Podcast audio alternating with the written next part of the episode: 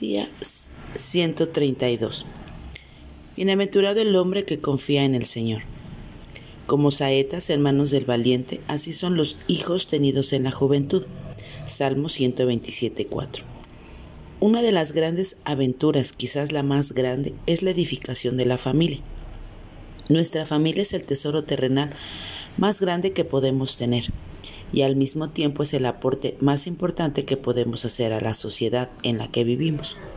La Biblia resalta la importancia de la edificación del hogar y enseña claramente que el principal edificador es el Señor. La familia, o la casa como la llama la Biblia, bien edificada cuyo fundamento es el Señor, no caerá aunque sea azotada por tempestades espirituales.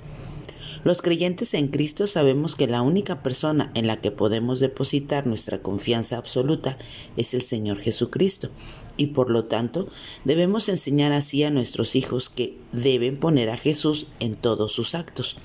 Sin duda, atravesaremos momentos difíciles, penumbras, incertidumbres, crisis de diferentes naturalezas. Pero si confiamos en Cristo, saldremos victoriosos de cada situación que se presente.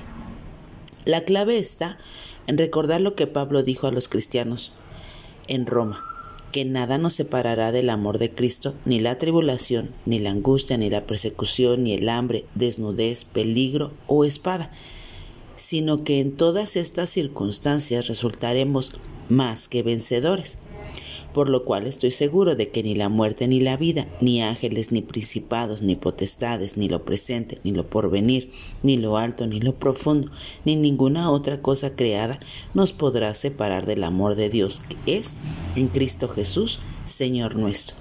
Romanos 8, 38 al 39. Si nuestra casa o familia es edificada en los principios de la palabra, entonces será como un castillo fuerte donde podremos combatir el pecado y vivir espiritualmente bien.